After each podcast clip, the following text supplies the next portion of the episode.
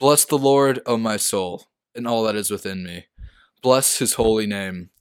Bless the Lord, O my soul, and forget not all his benefits, who forgives all your iniquity, who heals all your diseases, who redeems your life from the pit, who crowns you with steadfast love and mercy, who satisfies you with good, so that your youth is renewed like the eagles.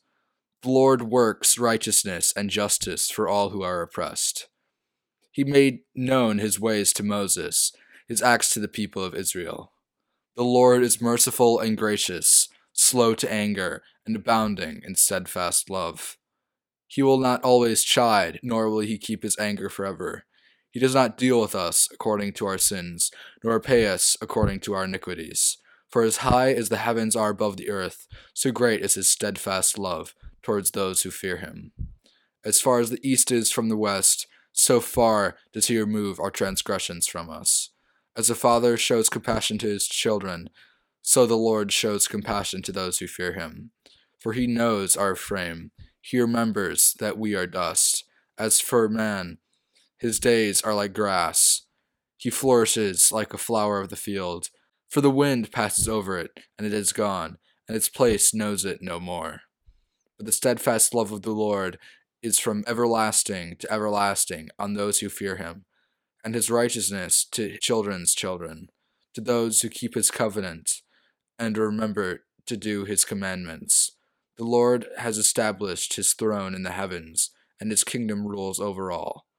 Bless the Lord, O you his angels, you mighty ones who do his word, obeying the voice of his word. Bless the Lord, all his hosts, his ministers who do his will. Bless the Lord, all his works, in all places of his dominion. Bless the Lord, O my soul. Well, thanks so much for joining us on the Disciples Church podcast. My name is Dave Hahn, and I am thrilled to get to share this time with you. That incredibly deep voiced young man you just heard read scripture is my son, Seth. Thanks for reading that for us, buddy. Over the last few weeks, we have been in the book of Psalms, and in it we have found comfort in knowing that even in the most desperate, uncomfortable, and confusing of times, God is good. He does not change, and we can find our rest in Him alone. We were reminded on Good Friday that God's plan for salvation was foretold long before it unfolded in front of us in Psalm 22 and that Jesus truly bore the weight of the punishment we deserve for our sin.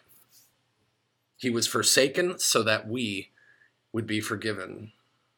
He was condemned so that we would be accepted.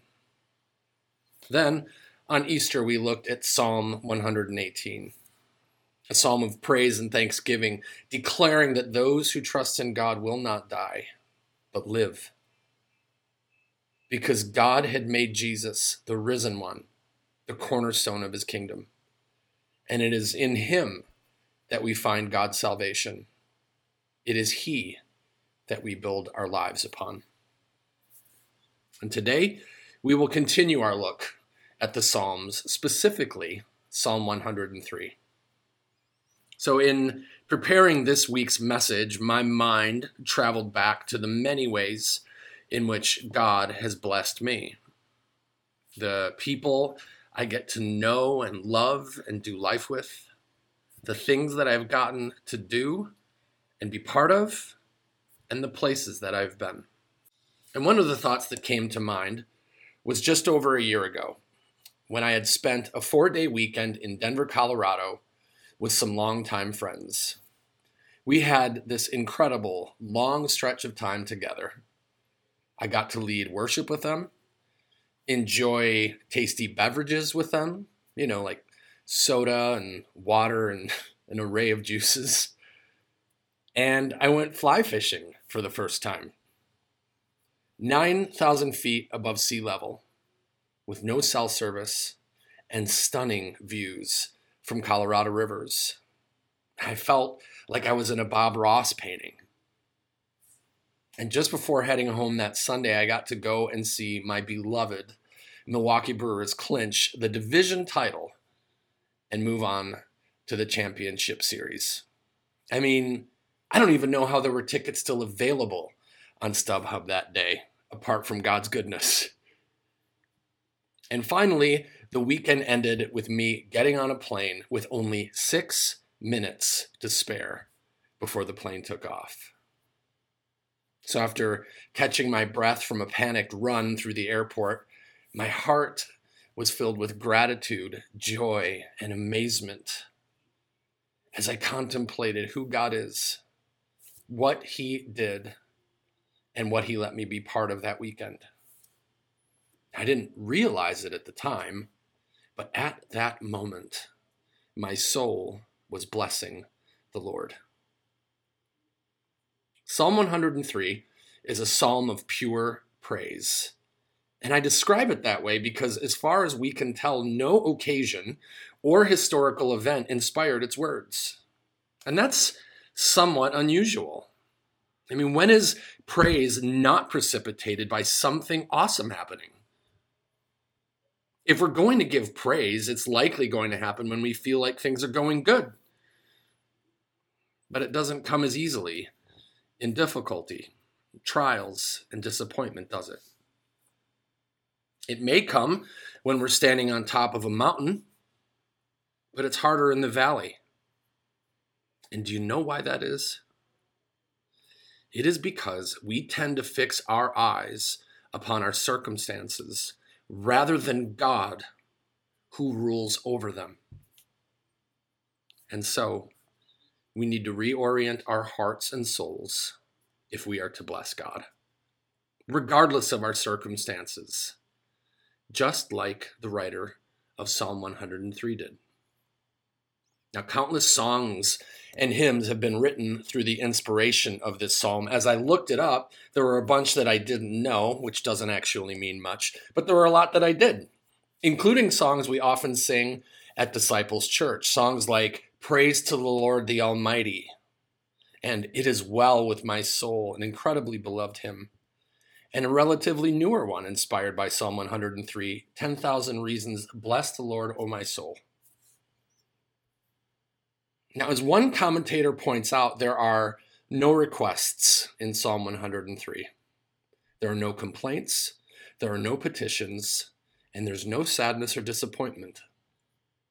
Though there are certainly times for such things in the life of a believer. But this psalm is one of joyous, thankful praise from one who is focusing on the gift of God's eternal salvation. And there are three audiences that he writes to. In verses 1 through 5, the author calls for praise from his own soul. In verses 6 through 18, he calls for praise from all those who know God's salvation. And in verses 19 through 22, he calls for praise from everything in heaven and on earth, all of creation. Within 22 verses, the author of Psalm 103 uses the phrase, bless the Lord, six times. Have you ever considered that we can bless God? Have you ever thought that we ought to bless God? If I'm honest, for a long time, I thought it was God alone who blessed. When someone would sneeze and I would say, God bless you, I had to say, God bless you, not bless you as though I had the power. And of course, I misunderstood a little bit. But the fact of the matter is, is that our prayers are filled with petitions for God to bless us and others. But according to Psalm 103, it's both meaning God blesses us, certainly, but we can also bless God. Still, the phrase bless the Lord is an unusual one in our vernacular. We don't really talk that way. But we see it in several of the Psalms, so we should try and understand it. So let's first look at what it does not mean. To bless the Lord does not mean we are helping God. God is not looking for people to help him accomplish the things that he has set out to do. And if he were, he's made a habit of choosing the people that no one else would pick, including you and me. You see, God has children. He doesn't have employees or teammates or volunteers. Having a son of my own really drove this idea home for me. It really impacted my understanding of how God loves us, relates to us as his children, and how we are to relate to him. When Seth was a toddler, he was curious about the things he'd see me doing, like most kids, whether it was at work or at home. And sometimes he'd want to help. Now, there are certain things that a young kid can help out with, but there's a lot they can't, no fault of their own. And so I would try to find ways for him to contribute without killing him or making that particular problem worse. Hand me that. Take this over there. Put that down. Things like that. And he loved getting the help. Fortunately, I was wise enough to realize the value of those moments. And it wasn't that he was contributing in meaningful ways to the work that I was doing. He really wasn't. Rather, the greater good was found in our being together as father and son, in loving one another, enjoying each other's company, and getting to teach him something new. So, new moms and dads, young moms and dads, don't miss out on the blessing of your kids wanting to be with you or be of help. Take advantage of that time and let them make things more difficult than they need to be.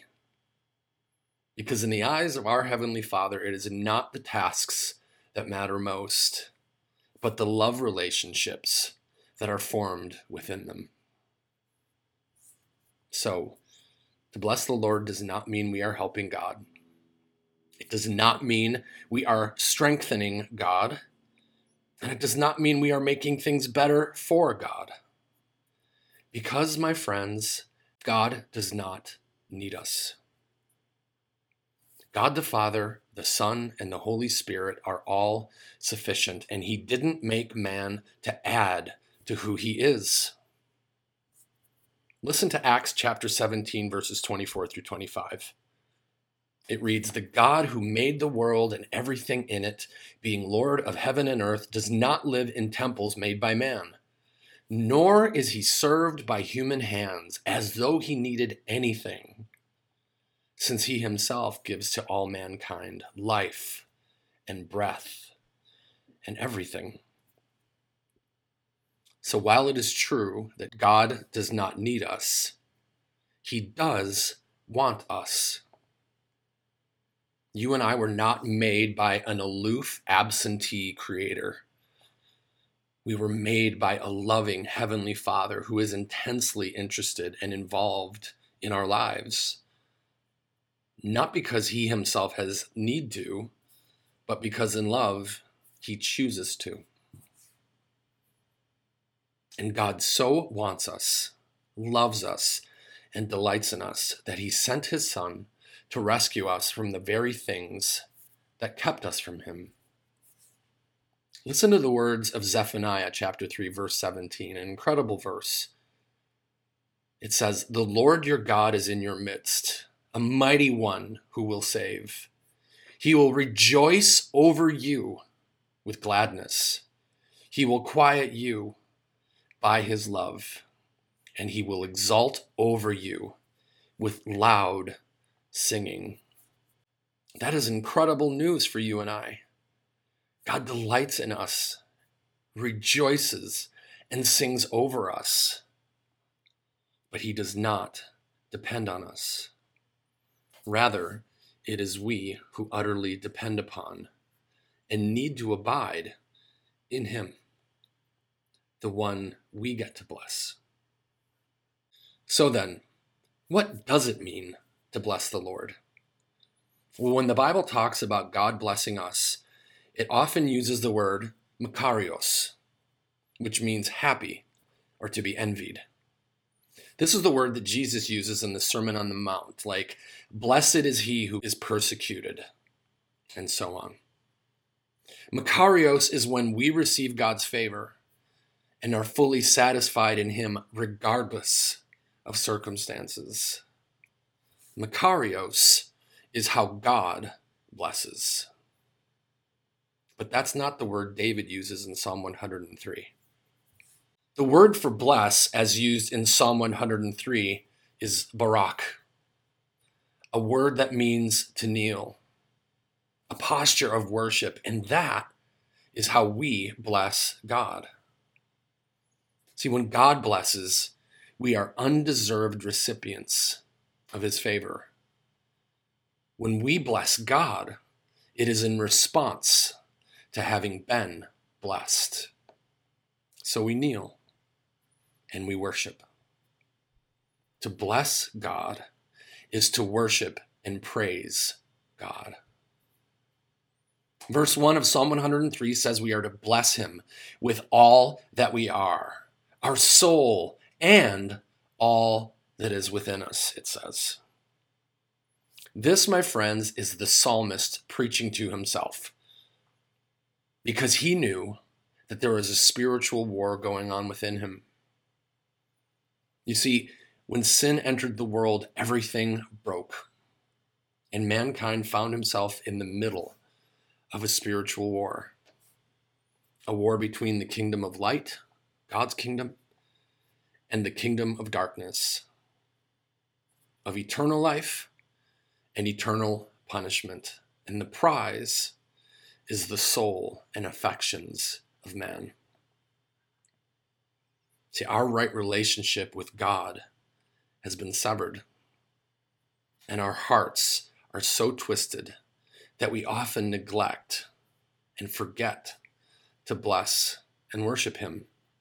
Instead, we turn our praise inward or onto that which He has created, forgetting the fount of every blessing, as the song says, in whose image we were made. Friends, the worship of God is born of the Spirit of God demanding all our heart, soul, mind, and strength. And it finds its strength in the truth of what God has done and who he has revealed himself to be. See, the more that God has shown himself to us, the stronger our desire to bless him and worship him will be. Independent of music or mood or day of the week. And Psalm 103 gives us 17 reasons we can and should bless God. And these benefits, as the psalmist writes in verse 2, are true of God and true for those who fear him and keep his commands. These are true for believers. Verse 3 says, He forgives all our iniquities and does not repay us according to them.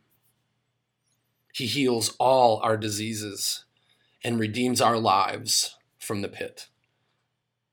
He crowns us with steadfast love and mercy from everlasting to everlasting, no beginning, no end. He satisfies us with good and works righteousness and justice for the oppressed. He made his ways and acts known to Moses and all of Israel, and to you and I, by the way. He is slow to anger, and when he is angry, it doesn't last forever. He is compassionate, merciful, and gracious. He does not always chide. He does not deal with us according to our sins, though we certainly still struggle with them. Rather, he removes our sins from us as far as the east is from the west. So think of it this way Imagine that you and your sins are standing back to back. And God tells you to walk one way, and He tells your sins to walk the other. How long would it take for the two of you to meet up again? I'll answer it for you. It would never happen. You have two infinite lines going in opposite directions, as separate as they could be. And so it is when God looks upon you and me in Christ.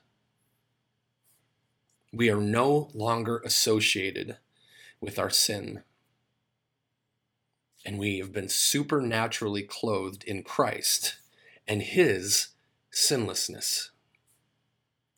That's what the third verse of It Is Well With My Soul, that famous hymn, is all about. It says, My sin, oh, the bliss of this glorious thought, my sin, not in part, but the whole, is nailed to the cross, and I bear it no more. And what's the response? Praise the Lord, praise the Lord, O my soul. Then finally, in verse 19 of Psalm 103, we have the last benefit listed. It is that God has established his throne in the heavens, and his kingdom rules over all. This is who God is. This is what God has done. And for we who love him and have been saved by him, his benefits are ours to claim, to deeply consider, and never forget.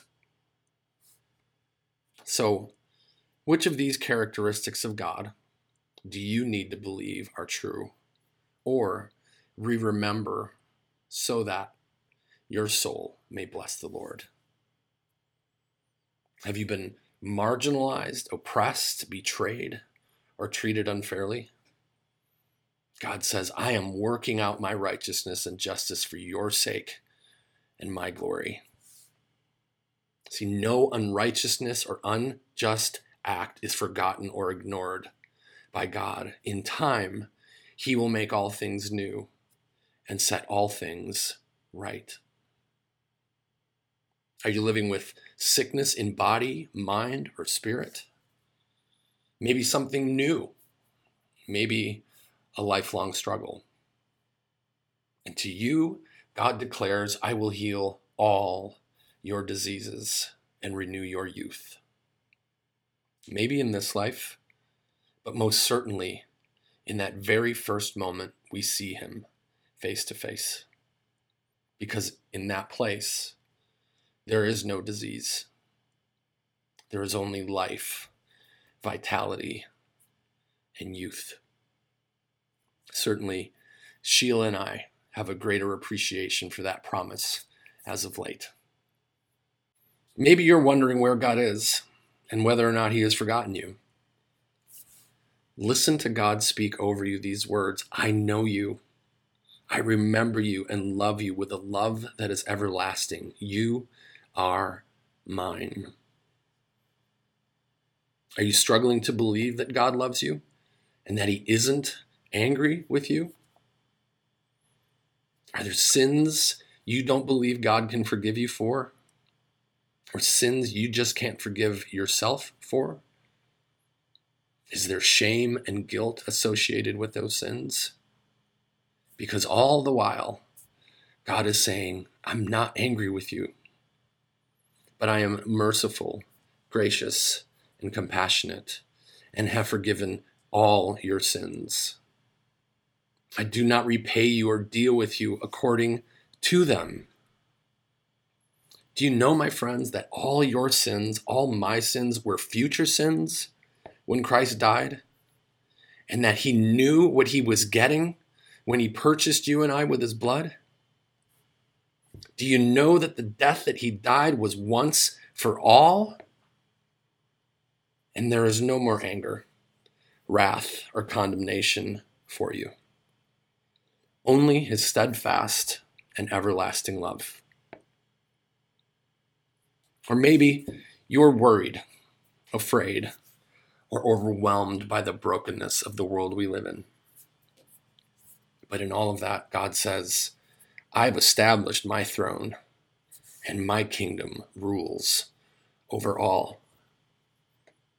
Do you know that nothing surprises or worries God? And nothing happens without Him allowing it? Including pandemics and all that come with them. Listen to the words of one author Not a blow will be permitted to fall upon your shrinking soul, but that the love of God permits it and works out from its depths blessing and spiritual enrichment unseen and unthought of by you. This, my friends, is our God, and He is for us. Psalm 34, a psalm of David, is similar in heart and tone to Psalm 103. And verse 1 of that psalm says, I will bless the Lord at all times. His praise shall continually be in my mouth. So while our souls recognize and rejoice in who God is and what He's done, our mouths must declare it. C.S. Lewis said it this way I think we delight to praise what we enjoy because the praise not merely expresses, but completes the enjoyment. It is its appointed consummation. It is not out of compliment that lovers keep on telling one another how beautiful they are. The delight is incomplete until it is expressed. I can assure you that no Brewer fan was sitting quietly on their hands that day in Colorado, me included. No, we clap and we cheer and we scream and shout when something is worthy of praise. Because we are built to praise, we are designed to worship, and we are meant to bless. And verse 17 of this psalm says that we bless God by fearing Him. An idea that speaks of awe, reverence, respect, and honor, not terror verses 18, 20, and 21 say that we bless God by keeping his covenant and doing what he commands, by being obedient to his inerrant word and the prompting of his Holy Spirit. And verse 2 of this psalm says that we bless God by remembering all his benefits. And we remember his benefits by saturating ourselves in God's word, where we discover the ways of God and his true character. We remember by surrounding ourselves with people and things that stir up our hearts for Jesus, signposts of God's love and grace. And we remember through considering how good and faithful God has been to us, both yesterday and today, so that we are less likely to forget tomorrow. Ask yourself when has God not given me what I needed and more? Friends, every celebration and tradition in the Old Testament was established and observed so that the Israelites would not forget him and perish. Read Deuteronomy chapter 8 this week for more on that very idea. It's fascinating. And in the same way, every letter written in the New Testament was written to those who had already believed the gospel. Have you ever thought about that? And yet, Paul, Peter, John, and others wrote letters to churches to remind them of the gospel to which they had been saved. The gospel that reminds us that God sent his beautiful Son to become a man of dust and step out of the grave for you and me, conquering our greatest fears and our strongest enemies. The great Puritan preacher Jonathan Edwards said it this way It is nominal Christians that find Christ useful in getting the things the heart truly finds excellent and beautiful. But true Christians find Christ excellent and beautiful in and of himself. Friends, it is in beholding Christ and blessing Christ that we become like him and bring glory to him. And so, my prayer for all of us today is that our eyes would be fixed on him, that our hearts would be tuned to him, that our minds would dwell deeply upon him, so that our soul and all that is within us would bless him. Let's pray. Our God, Father, Lord, and King, you alone are worthy of our praise. You alone deserve our soul's blessing. Let us not forget your benefits, for you have forgotten our sins. Stir within us a response to your gospel. Help us to sense your presence, to see your work, and be encouraged by it. Give us eyes which see the lost as you see them. Give us hearts that feel compassion for our enemies, remembering that we too were once your enemies. And yet you gave your Son unto death for us. You adopted us as sons and daughters. Jesus, we love you because you first loved us. We forgive others because you first forgave us. Let the meditations of our minds, the words of our mouths, and the deeds done in our bodies bring you glory. Everything is by you and for you. And so we bless you. In Christ's name, amen. God's blessings to you this week as you seek to love and bless Him and others.